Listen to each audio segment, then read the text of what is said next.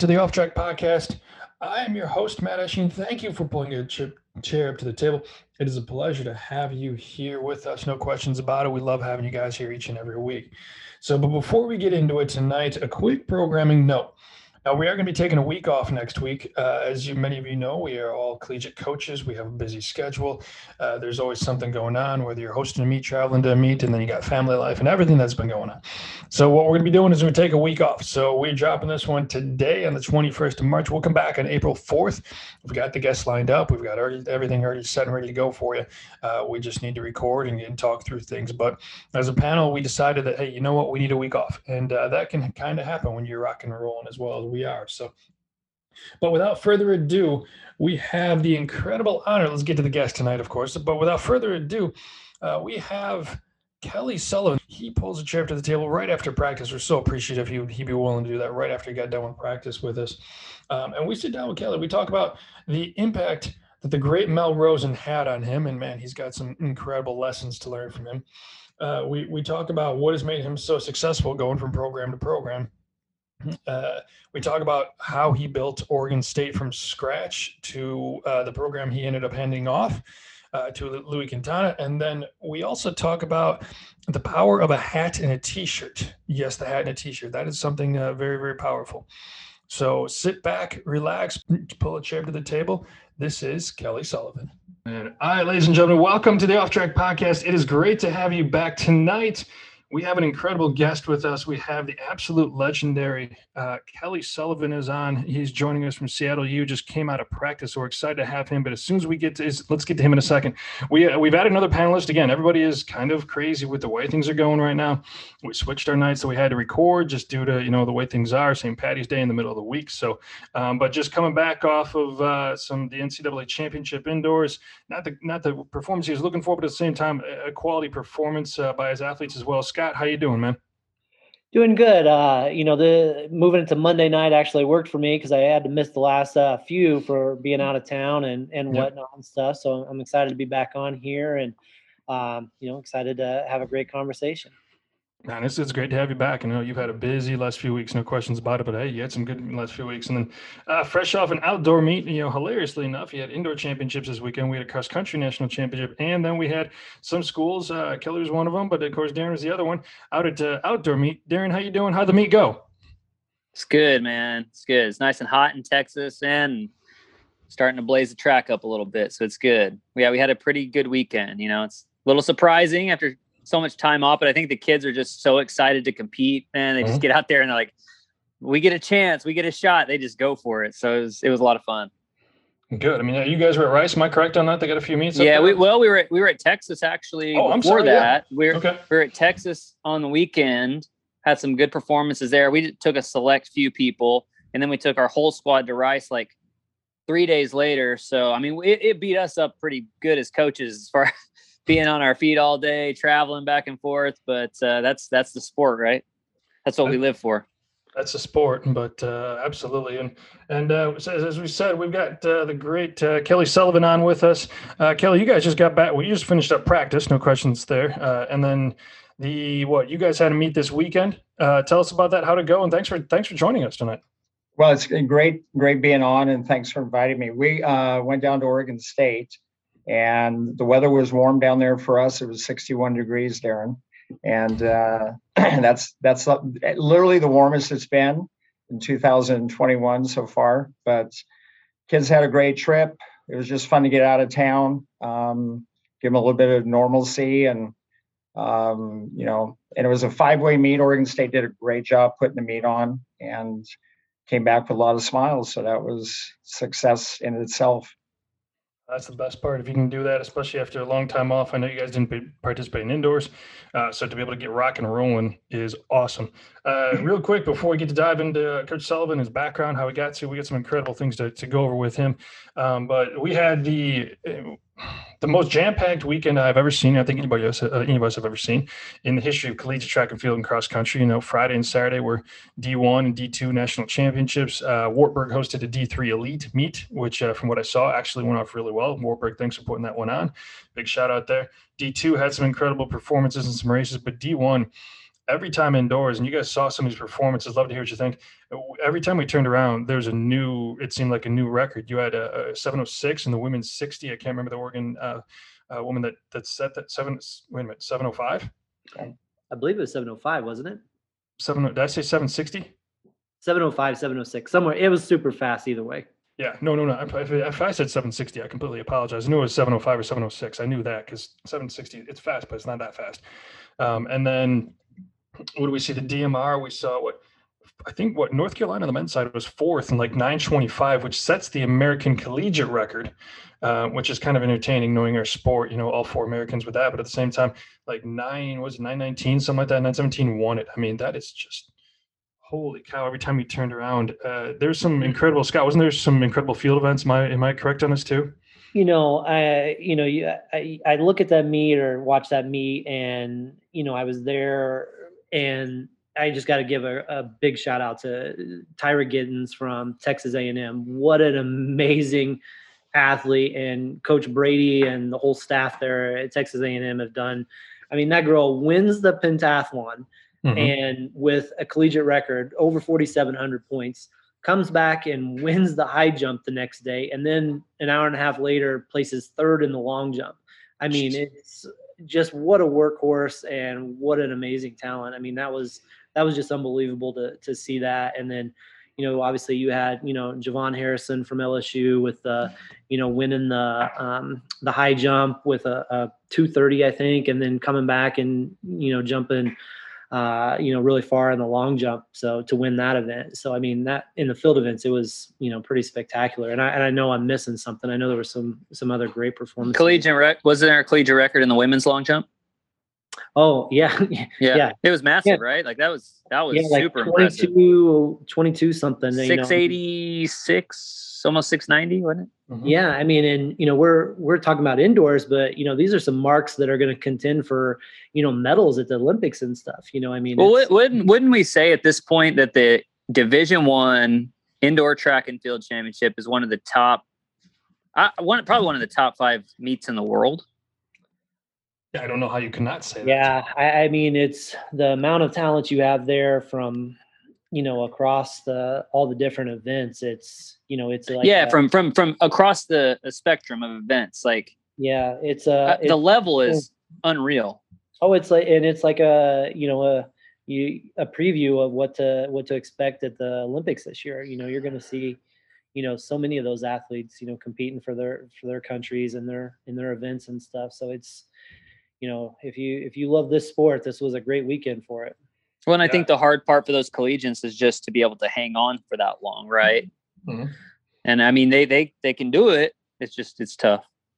We, I think we would be remiss not to uh, bring up Texas A&M's four x four that went 326, uh, 68, and it was the second fastest time in collegiate history, if I'm not mistaken. But then 49, 54 uh, for for uh, I'm going to script it for for for Athing Mu. A thing move. I didn't want to screw it up, and I've been known to butcher some names before.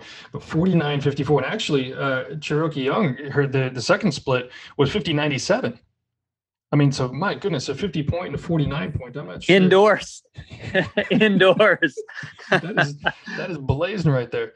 Uh, good night. And then you know, and then let's come back and then we let's fast forward again two days to the NCAA championships in cross country uh, over at Stillwater. And my goodness, I mean, the course looked gorgeous. I know Dave Smith raved about the footing. I remember running there actually when I was a sophomore in high school, excuse me, sophomore in college. I ran there for the uh, NCAA Midwest Regional, and it was it was not fun. I remember Dave it's a Smith, tough course, man. Yeah. That's a tough, tough course. Dave was yelling at me because I was going up a hill and I had wood chips stuck to my spike, and he was yelling to the guy next to him, "He's got a spike! He's got a spike!" He's like, uh, I remember the whole thing, and uh, we still laugh about it to this day, but that looked beautiful. It looked like they did an incredible job. Hats off to Arkansas, of course, for hosting a great meeting, in Oklahoma State for doing that. But how about the fact of, I think something that has to be at least mentioned.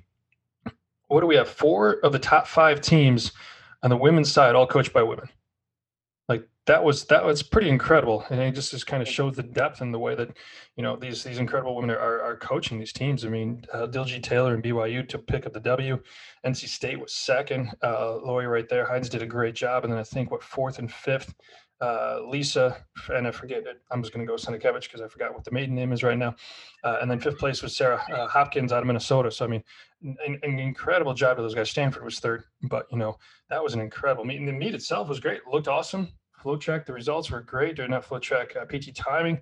Did you guys get a chance to watch ESPNU? Coach, did you guys watch ESPNU and watch the coverage at all? How uh, you're shaking your head? How how was that coverage? I didn't get a chance to because apparently Spectrum doesn't have ESPNU, the package I have. So what do you think of the coverage? I mean, I I watched it. I thought they did a pretty good job. They had a little bit of technical difficulty um, in their first first race, but then after that, they did a they did a fantastic job. Um, they got interviews done really quickly.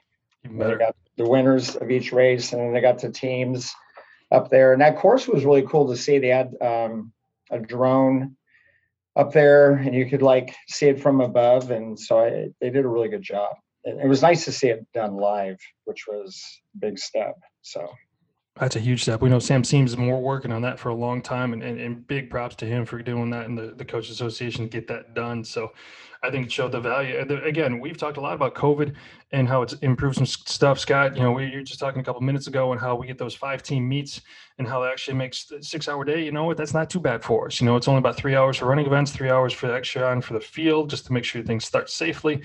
But the one thing I saw that was awesome for this season was the, um, that selection show for cross country. Just seeing the reactions of the kids, and it didn't matter. Like that right there showed us something I've been preaching for years now.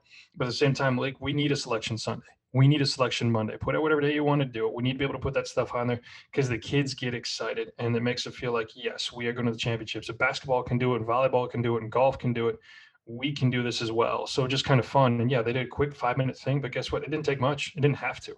So I thought they did a great job. Um, all right. So, quick question: I, I, I how many? Do we know how many kids doubled back from the indoor meet? Is there a statistic saw, on that? I saw a pretty interesting, and this is just on the women's side, but I believe it was um, uh, third. What was it? Thirteen of the top forty women had competed at the indoor championships. Jeez. Actually, I just took a quick look at this. That's impressive. I just took a quick look at the Coach Association on Twitter, and they said three women finished in the top eight in Friday's 5K final, and then in the top 10 uh, on on Monday at the NCAA championships. Um, Holland Norris out of uh, Air Force, Hannah Steelman out of uh, NC State, and then Bethany Hasz, who who um, you know won the won the Big Ten championship, was second in the 5K, and then finished eighth in cross country. I mean that that right there is just three performances as I'm flipping through Twitter just to see what else happens. That's incredible. I mean, you used to be able to do that back in the day, you know, with D1 to D3, but not now anymore. You know, you can't race back to back. So but coach, let's get you going here a little bit. We could probably sit down and talk about this stuff all day long. Uh, the way it is, you've seen a lot of it, um, and I know you're a West Coast guy. We've talked before. Haven't had the, the pleasure of being able to sit down with you and, and really dig into things. So, uh, if you would, for somebody who doesn't know, uh, I myself and some others, um, where did you start out? I mean, I know you, I believe you're a West Coast guy up there. Uh, so, where did you start out, and how did you get into coaching? Um, well, I was born in Montana, and then so I lived there for a number of years, and then we my family bought a dairy farm on the Oregon coast. Um, and I don't recommend owning a dairy farm, by the way. Um, but so I went to a really, really, really small high school on the Oregon coast. And um, I got introduced to running my sophomore year in high school, and they were starting a cross country team, and I got talked into to going out.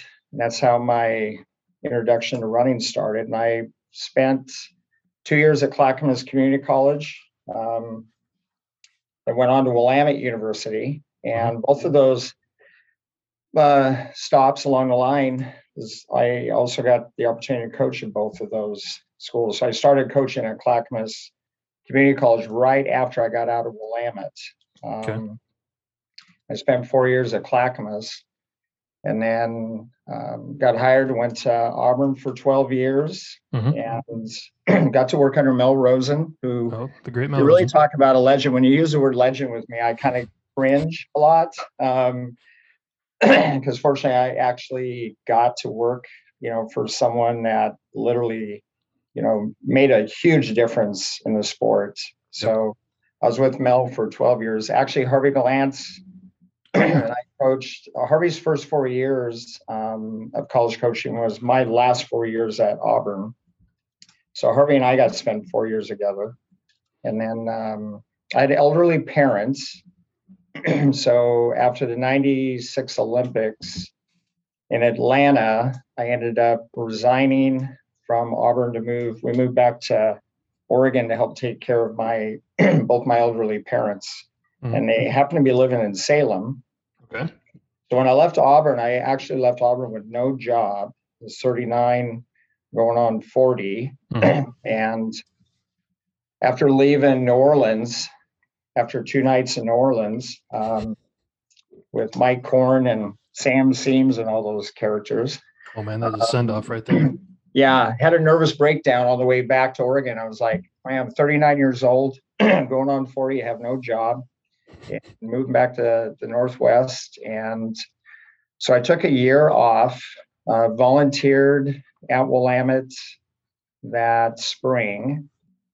And then the head track coach at Willamette, um, fortunately for me, decided to resign.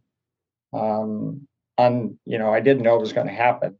Um, and then so the job at Willamette came open and spent seven and a half years there, mm-hmm. which was great because my parents lived with us for that period of time. And then, um, then Oregon State made the announcement of bringing back women's cross country, and um, got a phone call and did an interview and met an athletic director that I was incredibly impressed with by name of Bob DeCarolis. Um, and um, Bob convinced me that even though there hadn't been a track, there hadn't been a program for 18 years, and there was no scholarships the first three years. It was one of the worst uh, job descriptions I've ever seen. And um, but because of him and his vision, Mm-hmm. Um, I decided to uh, step away mid-year at Willamette and then took over at Oregon State and spent 13 years there. And and um, you know they got 16th today in the NCAA cross country meet, and they had their first um, cross country All American. And so I'm really you know we spent seven years building the track, raising about 10 million dollars to build a facility and.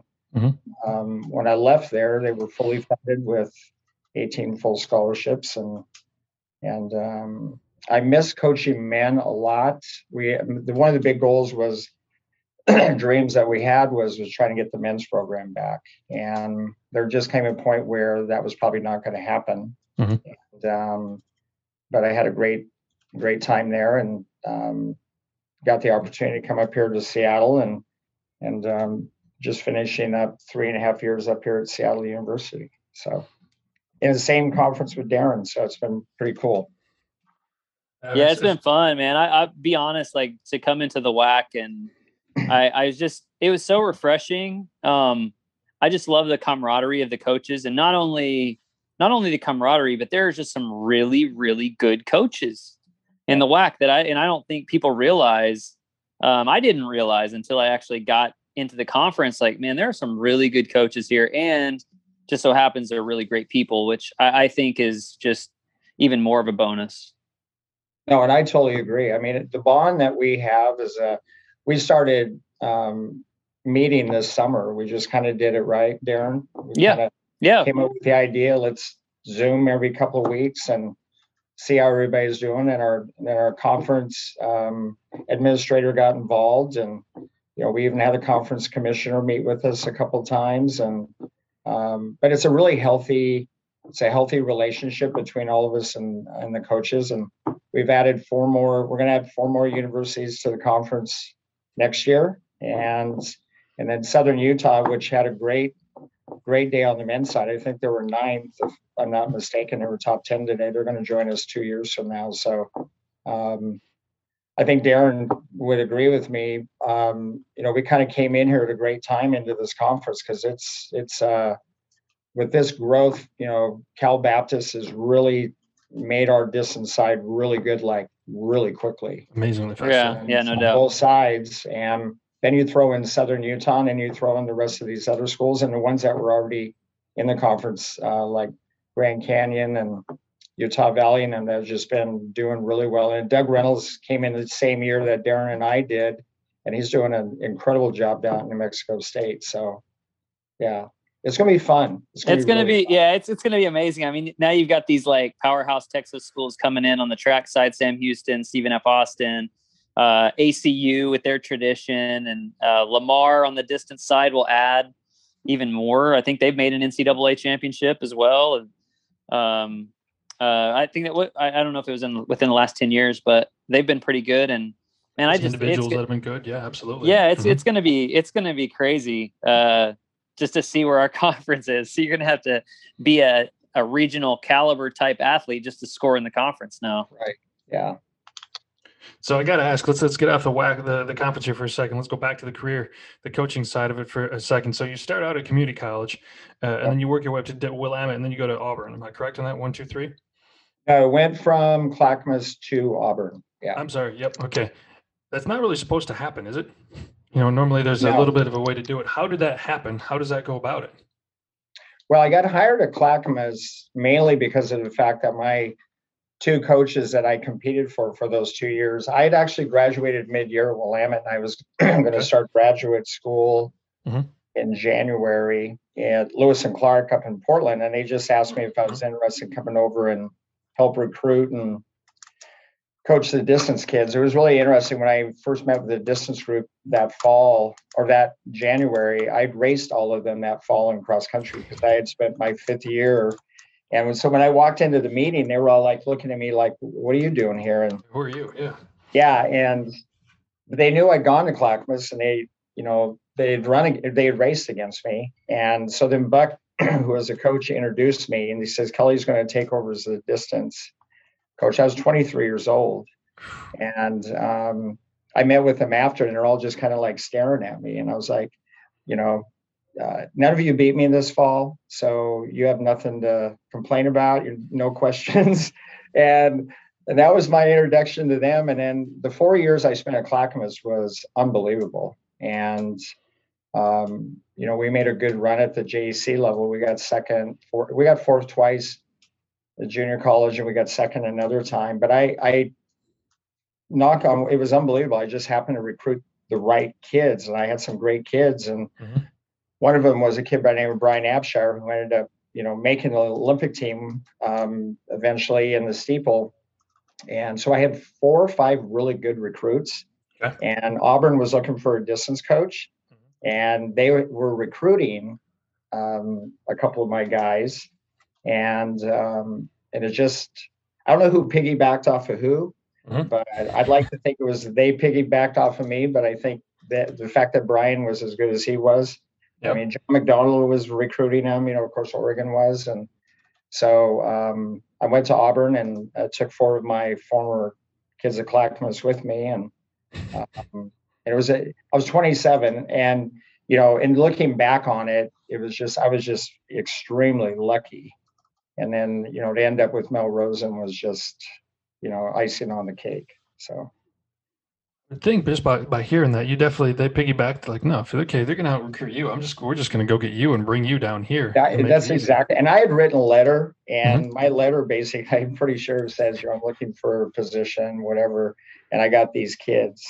So you know, I I was recruiting myself as much as you sold the package. Yeah. You sold the package deal. Yeah. And Auburn went hook, line, and sinker, fortunately. So it was it was it was good for all of us. It was a good deal for all of them. So did you have a i'm going to say this and probably the answer is yes but at the same time i'd love to hear from you um, how big of a wake-up call was it coming from you know clackamas down to auburn going oh goodness because uh, uh, you have to it's a different style you're up to the division one you're doing a lot of those things what's what was the diff what was some of the major differences you know one was indoor right Okay. I mean, yeah. Back then, in those days in the north in the northwest, um, none of the schools actually sponsored indoor track and field, okay. um, or declared it, and um, so there wasn't there wasn't an indoor circuit.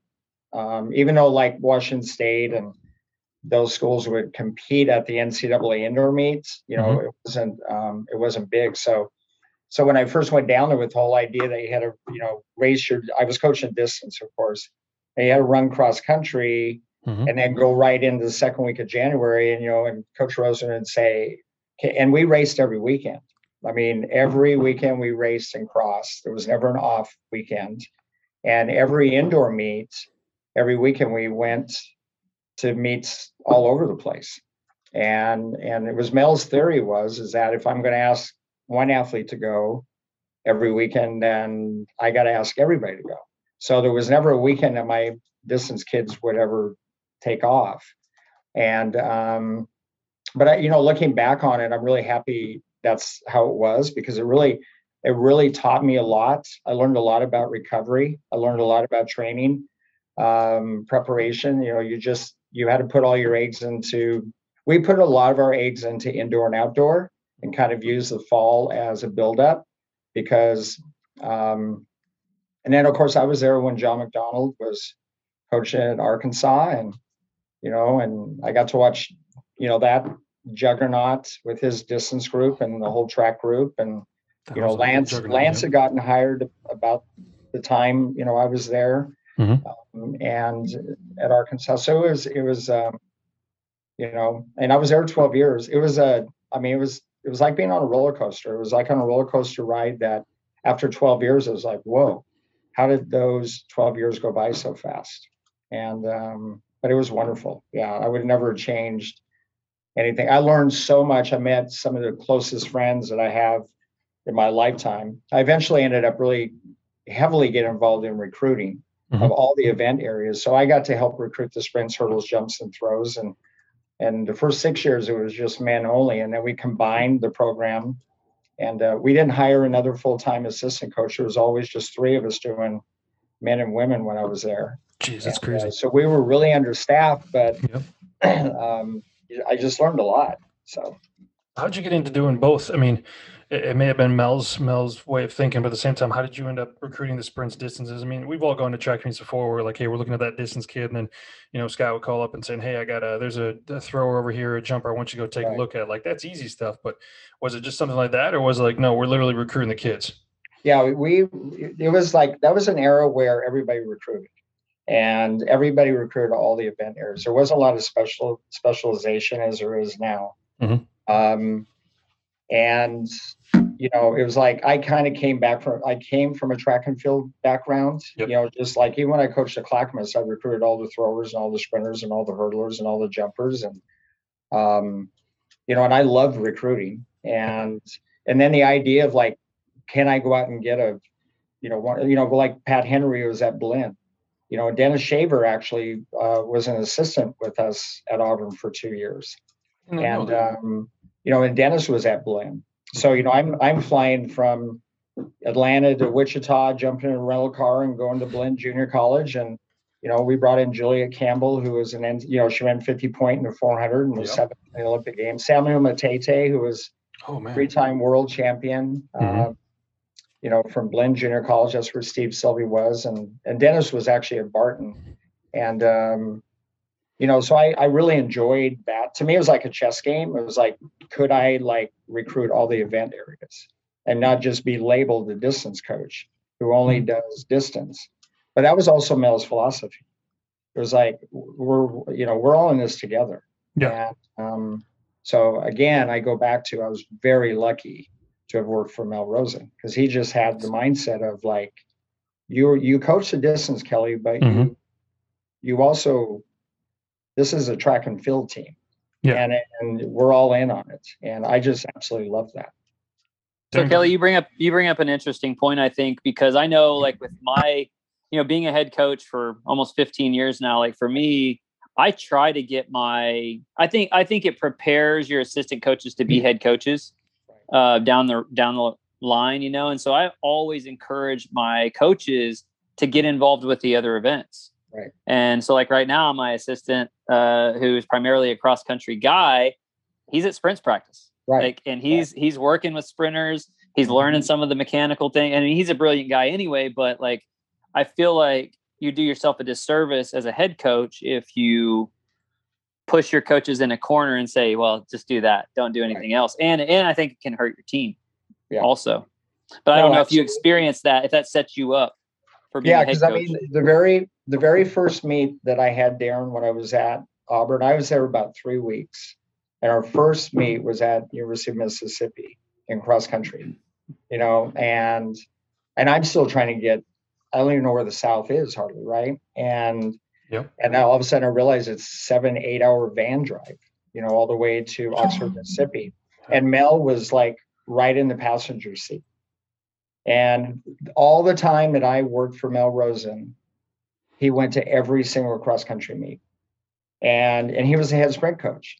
You know, he was a head hurdle coach. He was a, but if we were leaving on a Friday at eight o'clock in the morning, Mel was in the van at eight o'clock in the morning with the cross country team. He says that they can't, they don't need to think the head coach doesn't care about them. Mm-hmm. And the thing is, is he loved it. I mean, he coached cross country before he became the sprint coach at Auburn. And um, yeah, so I was just really lucky that he's he was my, you know, I basically modeled everything based off of him. So when I became the head coach at Willamette, started hiring assistants there, it was exactly the same thing. And um, you know, Matt, you know, Lane Anderson was a graduate assistant of mine at Yep. at Oh. Auburn, and Rod Tiffin is, him. Mhm. yeah, Rod Tiffin is at you know at Sanford. Sanford, yep. former athletes, and Mhm. and he became an assistant with us and went with Harvey to Alabama, and Yep.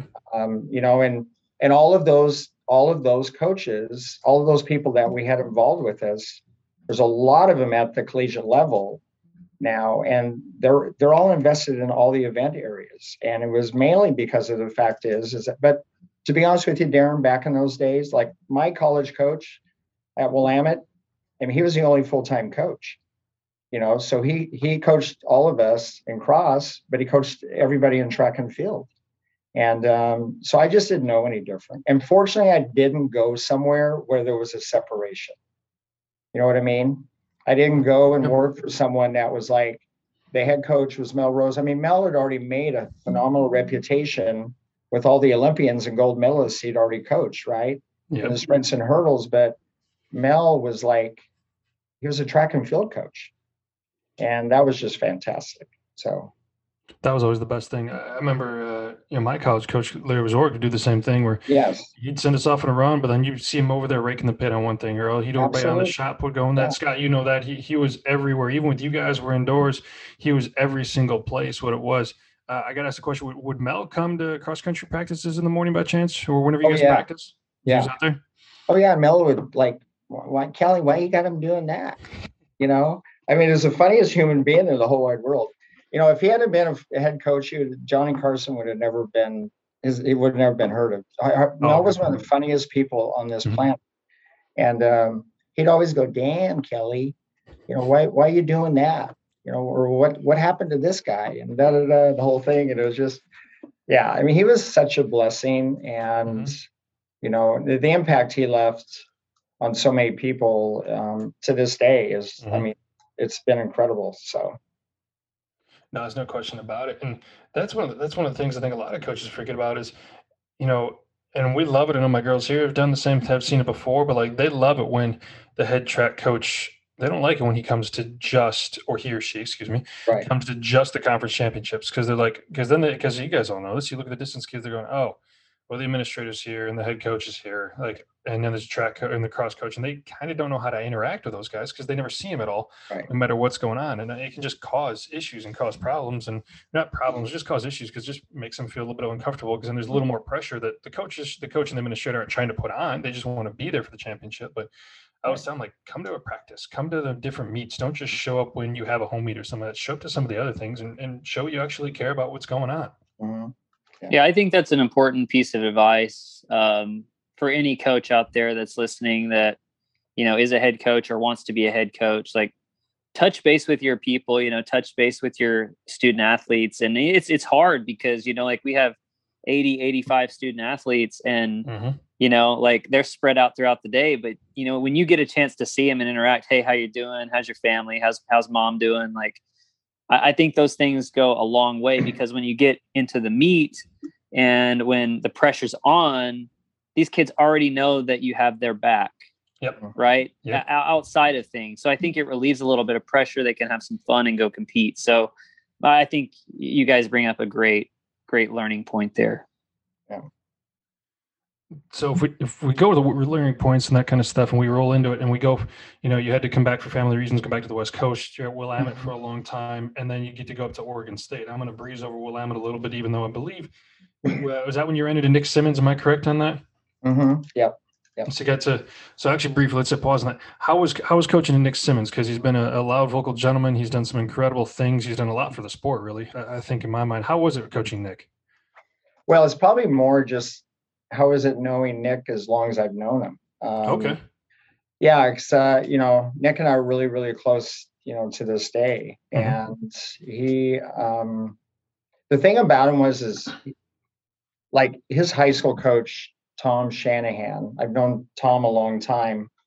Um, if you listen to anything that Nick puts out there, he's he's extremely loyal to people, um, and you know it, it's I'm really really I'm as proud of him as who he is as a person and who he's be, has become. And you know he's an advocate for so many things. And you know he was even as a 19, 18 19 year old um, and you know he was as a professional athlete he wasn't afraid to stand up and say something if he thought something wasn't right and Mhm. um, and then to see the transition that he's made now after a professional career that took up a lot of his life Mhm. I mean, he came to Willamette University to become a doctor. I mean, he was a biochemistry major, and Jeez, didn't know that. Yeah. yeah, that was his goal, and you know, that's what he was going to do. And then, um, but now to see what he's doing, you know, with Run Gum, and um, you know, his best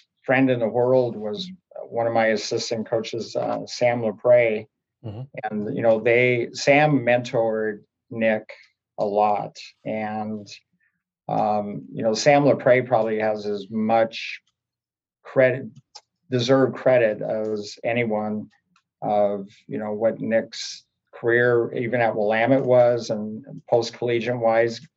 Or Frank, when, when Gags got the job in Eugene with that Nike club, I mean, I was mm-hmm. just thrilled because, you know, Nick had just graduated from Willamette and I was going to sign a contract and I'd known Frank from Georgetown, of course, all those years, and and Yeah. you know, Frank and I were really good friends, and we are to this day. And you know, Nick just happened to. I mean, Frank showing up in Eugene right when Nick was graduating. You know, Nike took supposedly a you know a, a big risk on a kid who was from a D three school and signed him, and it, he couldn't have ended up with a better coach. You know, those years, and then Mark Rowland after Frank, you know, retired and um, you know, so Nick has had Nick has had some great people in his life, but um, Nick has also been a great person to coach. I mean, he's just he's listened to a lot of different people. You know, he had a great high school coach. He had myself at first, along with Matt McGuirk, who did a great job with him at Willamette, and then Sam and and then Frank and and Mark, and then he went with Brooks for a couple of years, and Mhm. Danny did a great job with him, and um, you know, he was, he was a pleasure to be around, and you know, he is to this day. So That's sometimes the best things, and uh, again, it's a perfect storm for Nick to be able to have. You know, as you said, Mhm. Gags come in right there and go from great coach to great coach, boom, boom. Not much, you know. From the sounds of it, again, he's going to speak what it is, and but you look at it, going, he's going to speak it, but at the same time, he's going to respect it as well. And I think that's where a lot of kids forget is they speak and then go, oh, but I but I have to respect it. Like, yes, you have to respect it. If you're going to be speaking up that loud, you've got to respect the viewpoint of whoever else is coming afterwards. Yeah. You know, uh, Nick's done an incredible job. You're, you're no no joke about that. The advocacy he's done for the sport, Run Gum, what he's done for that has been just up and down. It's been great. Um, but it's just something that's that's always interesting. Um, we had to do a little bit of it when I was at Bradley to bring back the track and field programs themselves, the men's program, because we didn't have indoors or outdoors or when they cross country. Um, but something you did. So you started Oregon, like you brought Oregon State back from from scratch, correct? I mean, there Mhm. was nothing there. There was no nothing. As you said, you had what took seven, eight, nine years, ten years to to fundraise ten million dollars for the track and field facility. About that, um, you go up to Oregon State, you sit down your first day on the job. Where you, what are you thinking? What are you going? Are you going? Oh my goodness, what did I get myself into? You go, okay, where's the where's the first shovel going in the ground, or like where's that first phone call going to make? What, what was the first thing you were thinking about? Do you remember? Um, well, I, I took the job in, in right after Christmas, Mhm. and I showed up at in Corvallis in January, Mhm. and um, I walked into a room that I don't know what they use the room for, um, but it had a metal desk. I think it was a graduate assistant's office for um, academics, and um, it was gray and and I was all by myself. I mean, it was like there was nobody there, you know. And it was the middle of the school year, so everything was rolling. Yep. So that you know, they gave me keys, and I walk in, and I'm like, you know, how to use this phone? You know, who do I talk to? you know, and um, and you know, and literally it was, you know, I had to have a cross country team ready for September 1st. And this was January, and I the job description originally was no scholarships for the first three years. But in the interview, I told Bob, I said, first of all, I had a great job at Willamette, right? Um, I mean, that absolutely. track that track team that I left that spring got third at the Division three nationals. So you know, Nick Nick was a big part of all of that, but the, you know, we also had a lot of other athletes. We had over 120 kids on our track team at Willamette when I left. For Division three school, that's a lot of humans Yeah. and um, so I had a great job. I mean, I, I was back, and I, I had done Division One, and I really didn't have to do it again. Um, but I had told Bob DeCarolis, I said, "You got to give me at least one scholarship, because there's a girl ten miles down the road from Corvallis that hadn't signed early, and um, I need to be able to offer her a scholarship and have her turn it down, because there's no way she was going to take it." because the rumors the rumors out there was is that it was Oregon State was doing this for Title IX and gender equity, and that was it. Yep. And um, I said I got to be able to make this girl an offer, so she'll turn us down before she signs the scholarship with Oregon. And so he gave me one in-state full tuition scholarship, and um, and so we I literally we literally advertised in the school newspaper. Basically if you could run and chew gum at the same time come to these three different meetings.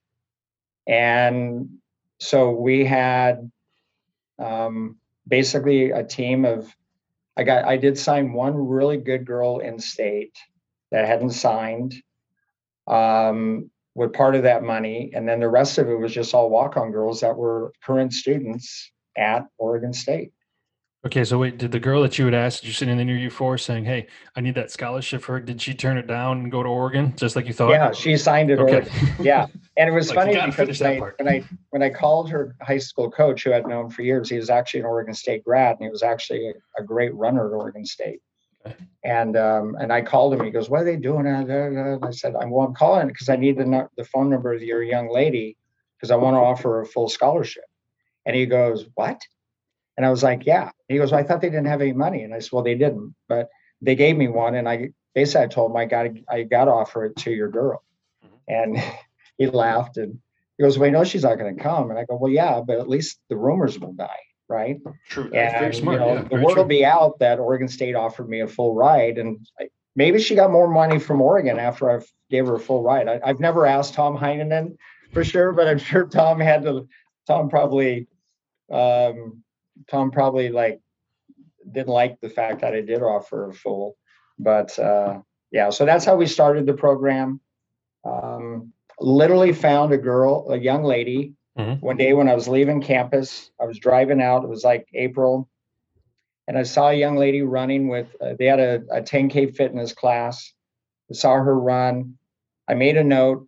I called and found out who she was. Got her, got a hold of her, brought her in.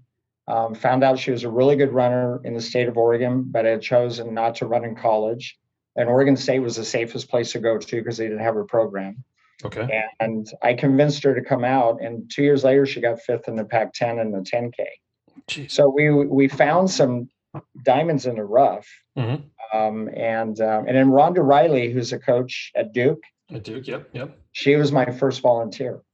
There you go. Jeez, the first volunteer. Yeah, We're coming. We're coming full circle. Actually, we, we've had her on the podcast Yeah. too early on. Yeah. yeah. So Rhonda started with me, um, and she worked at a local coffee shop, and she had heard about the program, and um, I used to go into go into coffee where she worked at, and um, she asked me if she if I needed any help, and she had never run in college know uh, at all. mm-hmm. and she was just graduating from Oregon State that year. And um, long story short, after about three months, she'd always try to give me free coffee, and I'd always say, "Rhonda, you can't give me free coffee." And uh, um, but one of the smartest things I ever did, right? And I brought her in, my first assistant, and then she ended up uh, a year later getting um, a graduate assistant position at Arizona State. Mm-hmm. Um, uh, Greg Kraft was at South Carolina when I was at Auburn, and yeah. and um, I had heard that they were looking for a GA, and I said, "Hey, I got a young lady. She's she's you know as um, she had the good thing with her was she had no opinions because she never ran. Mm-hmm. She was a sponge, yes. so she went down there for two years with Arizona State, worked for Louie, mm-hmm. and, um, and then got got a job with Steve Keith, who's a really close friend of mine at Vanderbilt. Yep, great guy, great guy. Mm-hmm. Yeah, so so she was a part of the very very first first program. So did you get a chance to after the first year? Did you get a chance to get rid of that that uh, that metal desk? yes. Yeah, I got a friend of mine that actually we paid him, I think, a hundred dollars to come in and paint my office orange, and um, yeah, yeah. But it was a great. I loved my time at Oregon State. It was fantastic. Yeah. What was what was some of the keys that you did? Because I mean, if you had, if you can start a program up, uh, in my mind, if you're going to start something up, you've got to start. You start from the ground, but then you start with the community first and you've got to reach out to the community, the running stores, the high schools, all that kind of stuff. What's going on? Uh, I remember when we went to Bradley and Burns and I were at Bradley. Um, that was the first thing we did. We found the running store, we found the running guys. We were at every single road race. We were just trying right. to make friends with everybody because to build it up to go from, I mean, nothing to something, you have to do that kind of stuff, and especially with a track. Like, uh, was that the first thing you did? Was I'm going to take communities in high schools because you already had the connect some of the a lot of the connections. So you're right. Finding that high school saying, "Hey, I've got money. I just offered it," and then that changed the narrative because that coach is going to go tell everybody else, like, "No, there's scholarship money." Right. Like, was that the first thing you did? And then uh, follow up to that, of course you start building the you start looking into the track how fast with creating a track or was there was there no track well originally there was no plans to build a track and after about two years there we were trying to um, use you know use time over at corvallis high school and that i found out lacrosse balls are really dangerous and you know they could kill you mm-hmm. and so we had some practices where lacrosse balls were flying everywhere. And I went into it was I think it was like five o'clock at night. I finally went into Bob DeCarolis' office. He happened to be there, the AD, and I said, Bob, so we're gonna get I'm gonna get a kid killed. And so long story short, I mean, he there was no plan on building a track. After two years of being there, I was like, you know, this program is never going to exist without a track, or it's not going to go anywhere. And um, so we kept pushing the idea and um, it was a fun process. It, at some point, I'd love to be able to tell people the whole story on how we raised all the money and how we went from the idea of just a practice track to nine lanes and all the bells and whistles and how all of a sudden the facility went from a $1 million uh, potential to getting $10 million. Um, because I also realized if we did eight lanes with barbed wire fence and metal bleachers, mm-hmm. I would get laughed at for the rest of my life. Because mm-hmm. you're almost better off not even building something if you're going to do that, especially if yeah, the local high school high school track and stadium is going to be better than yours. Mm-hmm. So it took it took a lot of convincing, a lot of hard work, and um, some um, incredible donors that stepped up out of nowhere um, to help us get it done. So yeah.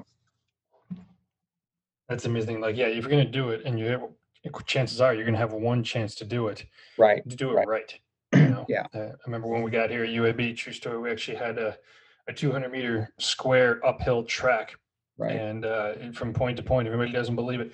Go to Google I remember Maps. seeing that. Have you seen that? Oh yeah. Oh, yeah. Yeah. Mm-hmm.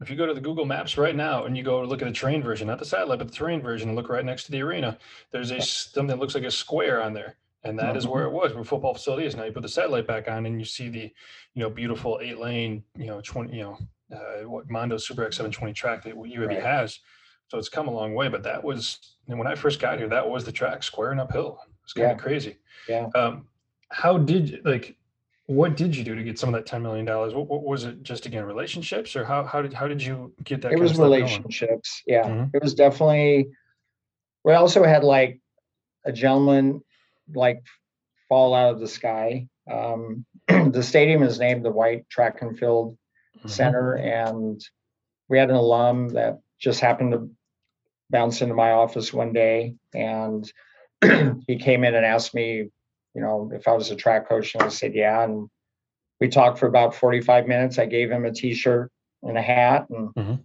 I had no idea the university had recruited him and his wife there for the weekend for the College of Business. Mhm. Tried to raise millions of dollars to build a new business school, and the next day they went to the president's suite, and they were both him and his wife were both wearing our track hats and everything. And, and he looked around. There was all these pictures of all these different designs of new buildings and all that, and he had seen the drawings of the track uh, plans in my office, and Mhm. he asked the president, he said, How come there's not a picture of the track facility plans in here? I was with the coach yesterday and and um and uh they didn't know how to respond to it. And so he decided to take his gift thoughts and and head towards us with it instead. Wow. And um and it was all by accident that I met him. All by accident. That's the, but that's the Yeah, that's some of the amazing. best stuff right there. Yeah, yeah, it the- became one of the biggest stories in our department. It was like when they did fundraising things, they'd always say, "All you need is a is a hat and a T-shirt," and because that was really what it was. But I, we spent 45 minutes together and just had a great talk. It was on a late Friday afternoon, and Mhm.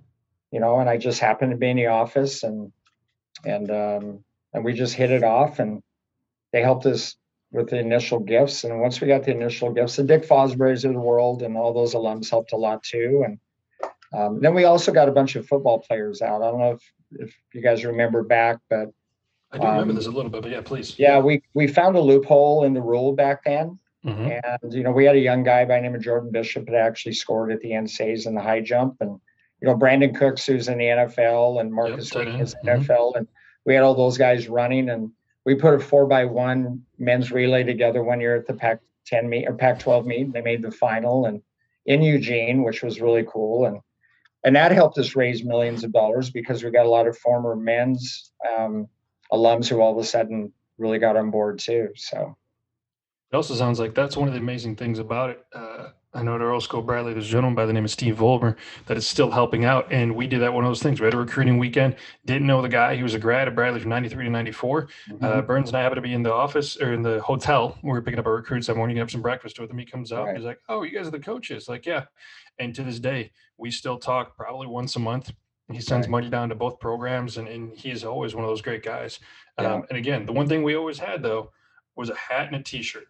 And Yeah. whenever we ordered new hats, we always had, you know, an extra 20, 30 hats because we knew somebody was going to want one. Everybody wants a t-shirt and a polo. So, and you Oh, need yeah. to have those things. Yeah. Um, but it sounds like one of the biggest things, the more I'm listening to it, is even though you're probably told no at sometimes, you know, for some ideas and things like that, Mhm. every every coach is, you at least had support from uh, from Bob from the the athletic the athletic director. I don't want to screw his Right. last name up, so I won't. Um, but you had support from the athletic director. It's like, hey, let's not let's at least do something relevant. Let's not do Mhm. something that's just, hey, we're going to start out here and go from there. It was we need to be relevant, but we're going to give you time and a leash. Uh, and for a lot of programs and a lot of people and coaches, they're almost scared of their administrators. So was it Right. again a relationship right there, or how did what did you do with the to make that kind of Yeah, to really be honest with you, the reason I took the job at Oregon State was because of Bob DeCarolis. I mean, when I first met Bob, came from Michigan. So Okay. him, Ron Warhurst, Oh yeah, and um, McGuire was at the time.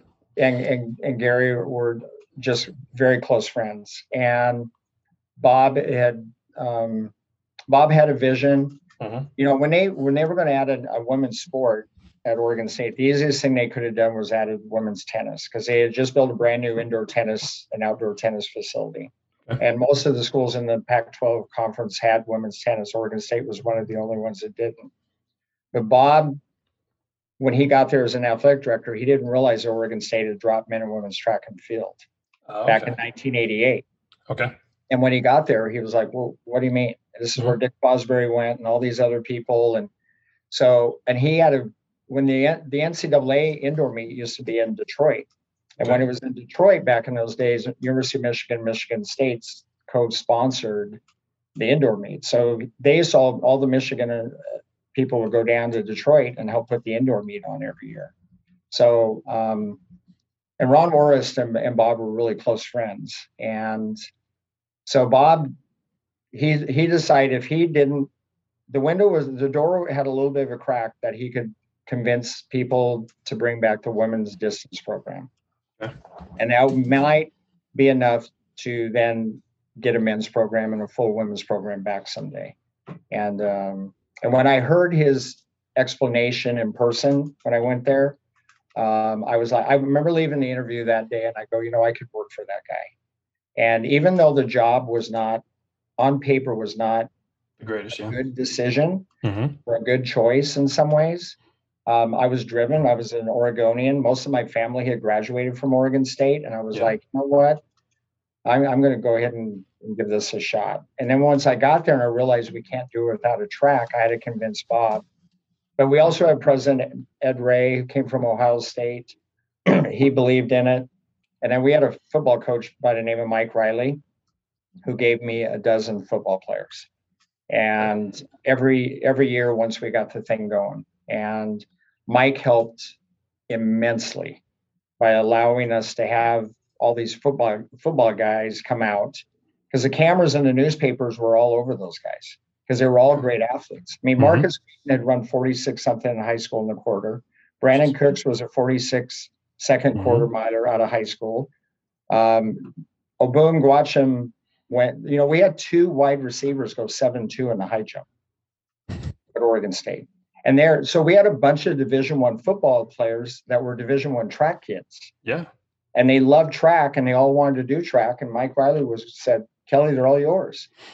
And um, they they they got us a ton of press, and that ton of press added up to millions and millions of dollars in donations. Mhm. And um, so it was a perfect storm. You know, you don't rarely do you get a president, and an athletic director, and a head football coach.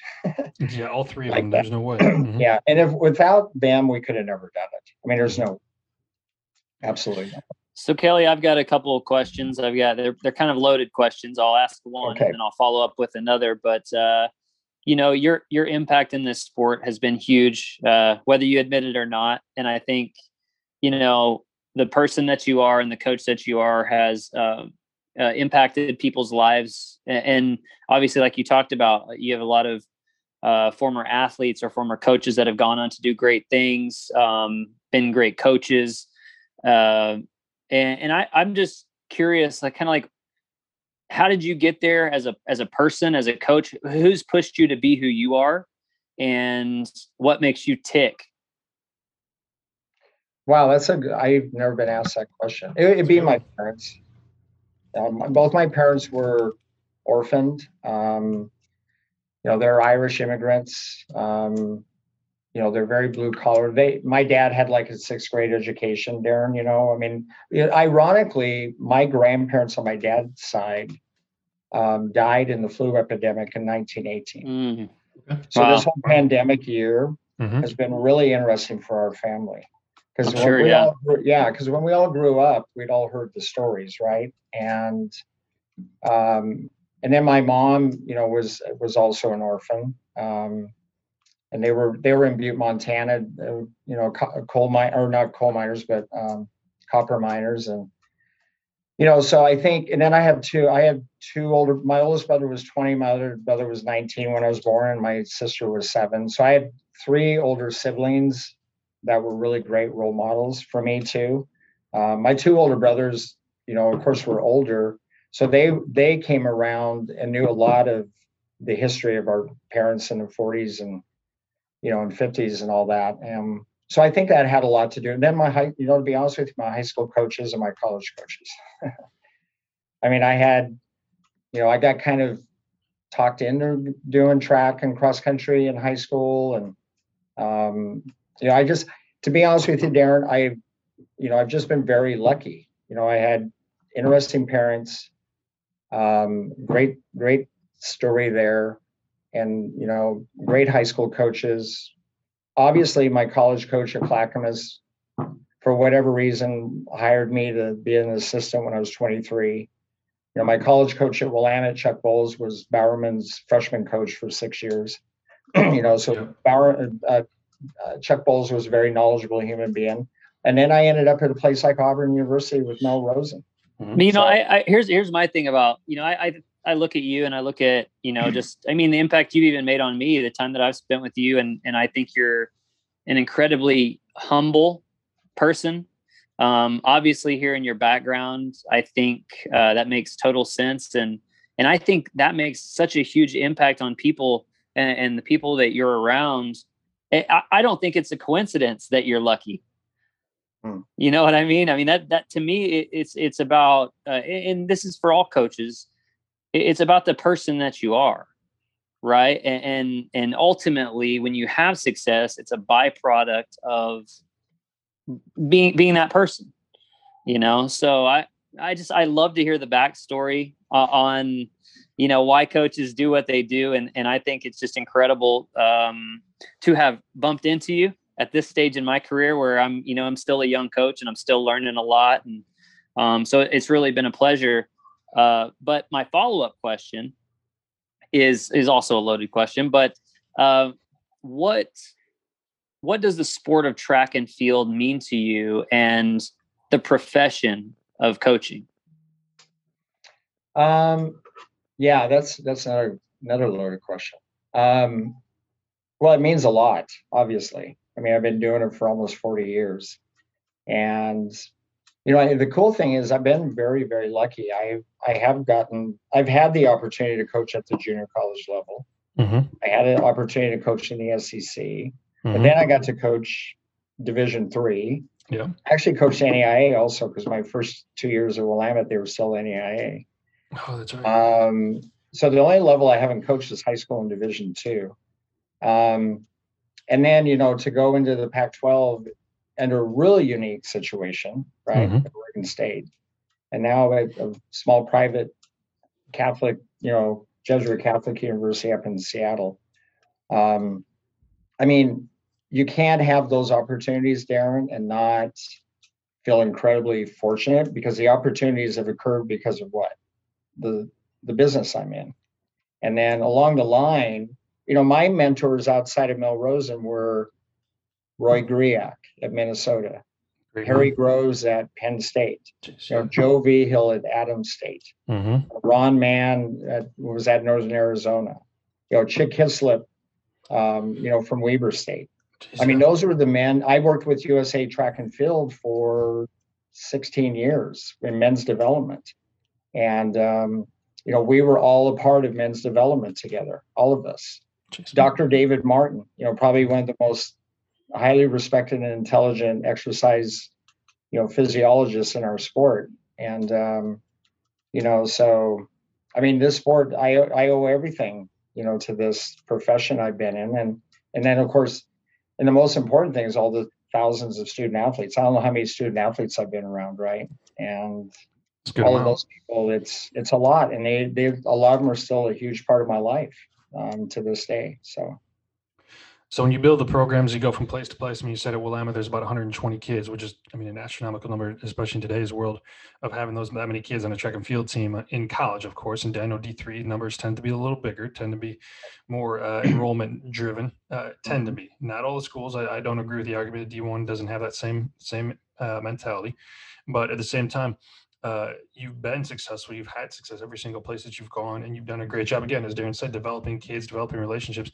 What's what's kind of been the um, you may have learned it from Mel, or where did you learn it from? Where's been the values that you've taken from program to program? Because uh, you start a couple programs and build programs up. I mean, you, again, you leave Willamette, you're third in the country. Uh, when they leave that, that spring and then you come to Oregon State and got to start all over. What were some of the values that either that you have or that you at least have uh, tried to instill in the kids that you're, you're teaching and you're, you're you know you're educating and mentoring at the same time um you know i think probably the biggest thing when especially you look back on things you you learn a lot from the mistakes that you make mm-hmm. you know and i think that's probably the thing that i've i've probably learned the most over time is is that you know the mistakes that you make you know you can't you can't ignore them and you know whatever they are and then you've got to learn from from them. I mean, the successes automatically you learn from the successes, right? I mean, yes. the success usually means okay, you dotted the I, you crossed the T, you know, you took step one and, and they came up with it. But I think the biggest thing I've learned over the years is just you know, how do you learn from the mistakes that you make? Mm-hmm. And um, the mistakes have always been the thing that I've had to like look at myself in the mirror sometimes and say, okay, you got to take responsibility for that, you know. And um, and I think if nothing else, that's probably um, helped me the most.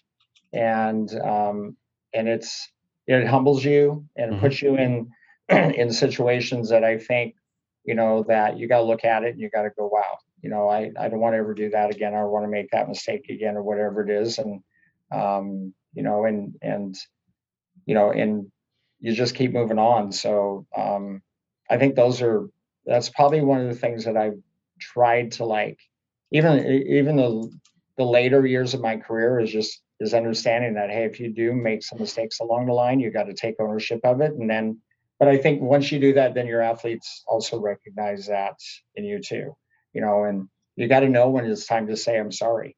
You know, mm-hmm. it's no no times when you got to like, you know, leave your ego in the glove box and go, you know what, I got to own this. Um, and I, and if you know, and and I'm not good at it to be honest with you. I mean, I'm like every other. Are are any of us? Yeah, are any I'm, of us very like, good?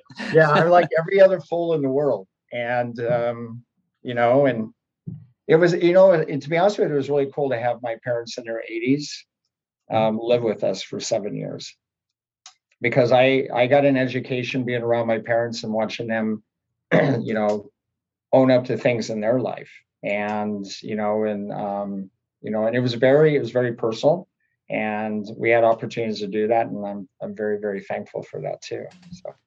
Yeah, that's amazing. Uh, I'd, I'd also like you to speak to uh, just like where you're at right now in your career. Um, you know, being at Seattle U, I've seen what you've done there. It's incredible. Um, like, uh, yeah, just where are you at in your career and and as a coach, as a person? Just curious. Um, yeah, that's that's a good question too. Um, it, has been fun because you know when I got here it was it was pretty much a distance only program, right? And you know, we have a two lane track. It's 444 meters around. Um, so it has a common finish line. So every every start of every um, repeat that you want to do has a different starting line. So it's actually really, really, really cool. cool. Um, the athletes really like it. I mean, when you do workouts on it, you know, they have to move the different lines to start every repeat. Mm-hmm. So it doesn't get boring. And we're right in the middle of the city. Yeah. You know, so at the south end of our track, you can see Mount Rainier, and it's oh, geez, stunning. That's beautiful. And at nights, we have lights. So at nights, when it gets dark, when you turn the lights on, you got the whole skyline of Seattle right behind you. Golly. We're in Capitol Hill. You know, it's where Jimi Hendrix was was raised, and mm-hmm. you know, there's a lot of history in the middle of Capitol Hill.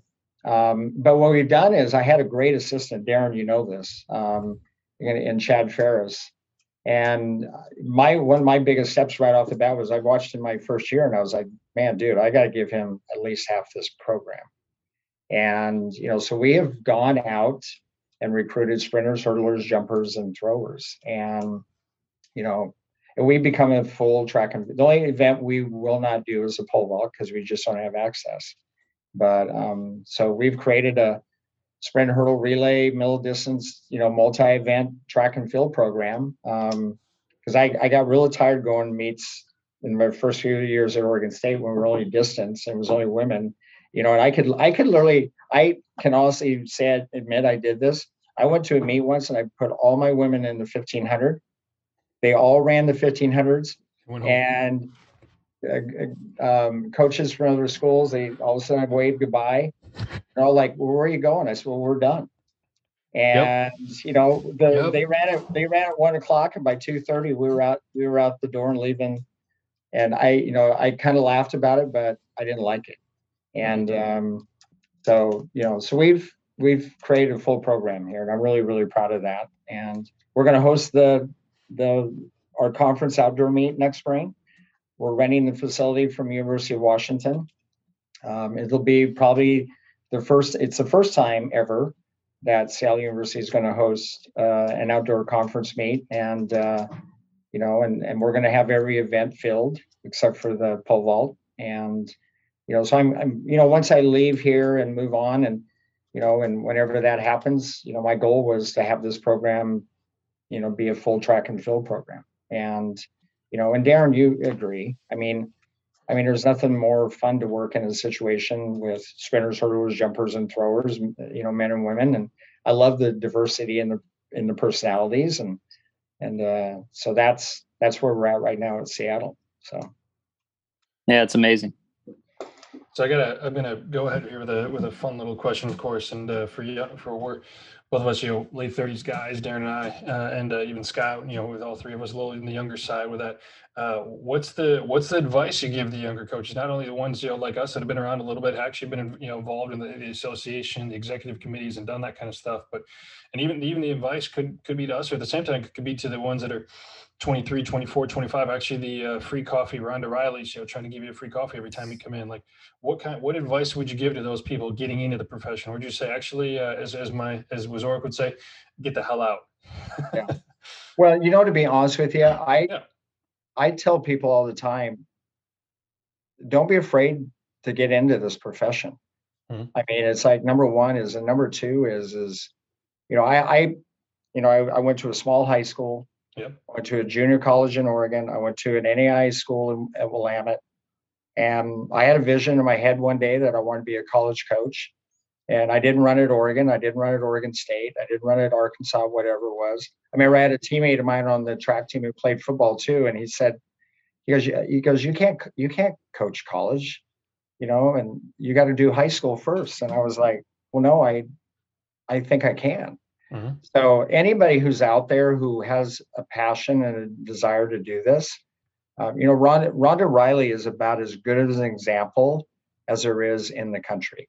Mm-hmm. I mean, she walked into my office. Mm-hmm. The meetings were set up for potential runners. She came into the office, sat down. It was all potential runners, and I came to her and I said, "So, what's your name, Rhonda Riley? Tell me about your running back." Well, I'm not here to run. I'm coming. I'm at this meeting because I want to know, find out if you need a volunteer. And I remember looking at her and I go, well, that's not what this meeting's about. You know, and I embarrassed the heck out of her. And I said, this meeting is for people. And then she said, well, I'm graduating this year. I said, well, then, then leave your name and number and mm-hmm. maybe we can talk later.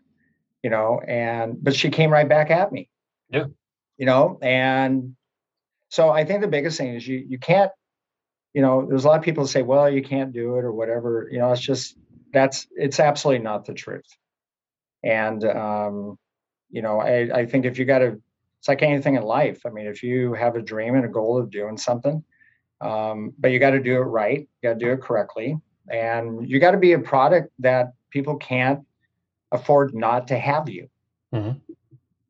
That's a actually, I think you just hit it nail on the head. Yeah. You have to be a product that people can't afford not to have you. No yeah. questions about it. Yeah. I mean, that's literally what I just read Pat Henry's history, a great article yesterday, mm-hmm. you know, in his beginning, how he started and, you know, and, and Pat's, Pat's the same guy today mm-hmm. that I met 35 years ago. Jeez. I mean, that guy has not changed you know, one bit. His mm-hmm. personality, mm-hmm. all the national titles. He is the same human being that he was 35 years ago. And you know, he's a giver, not a taker. Mm-hmm. And um, and I think that's that's a big a big part of it.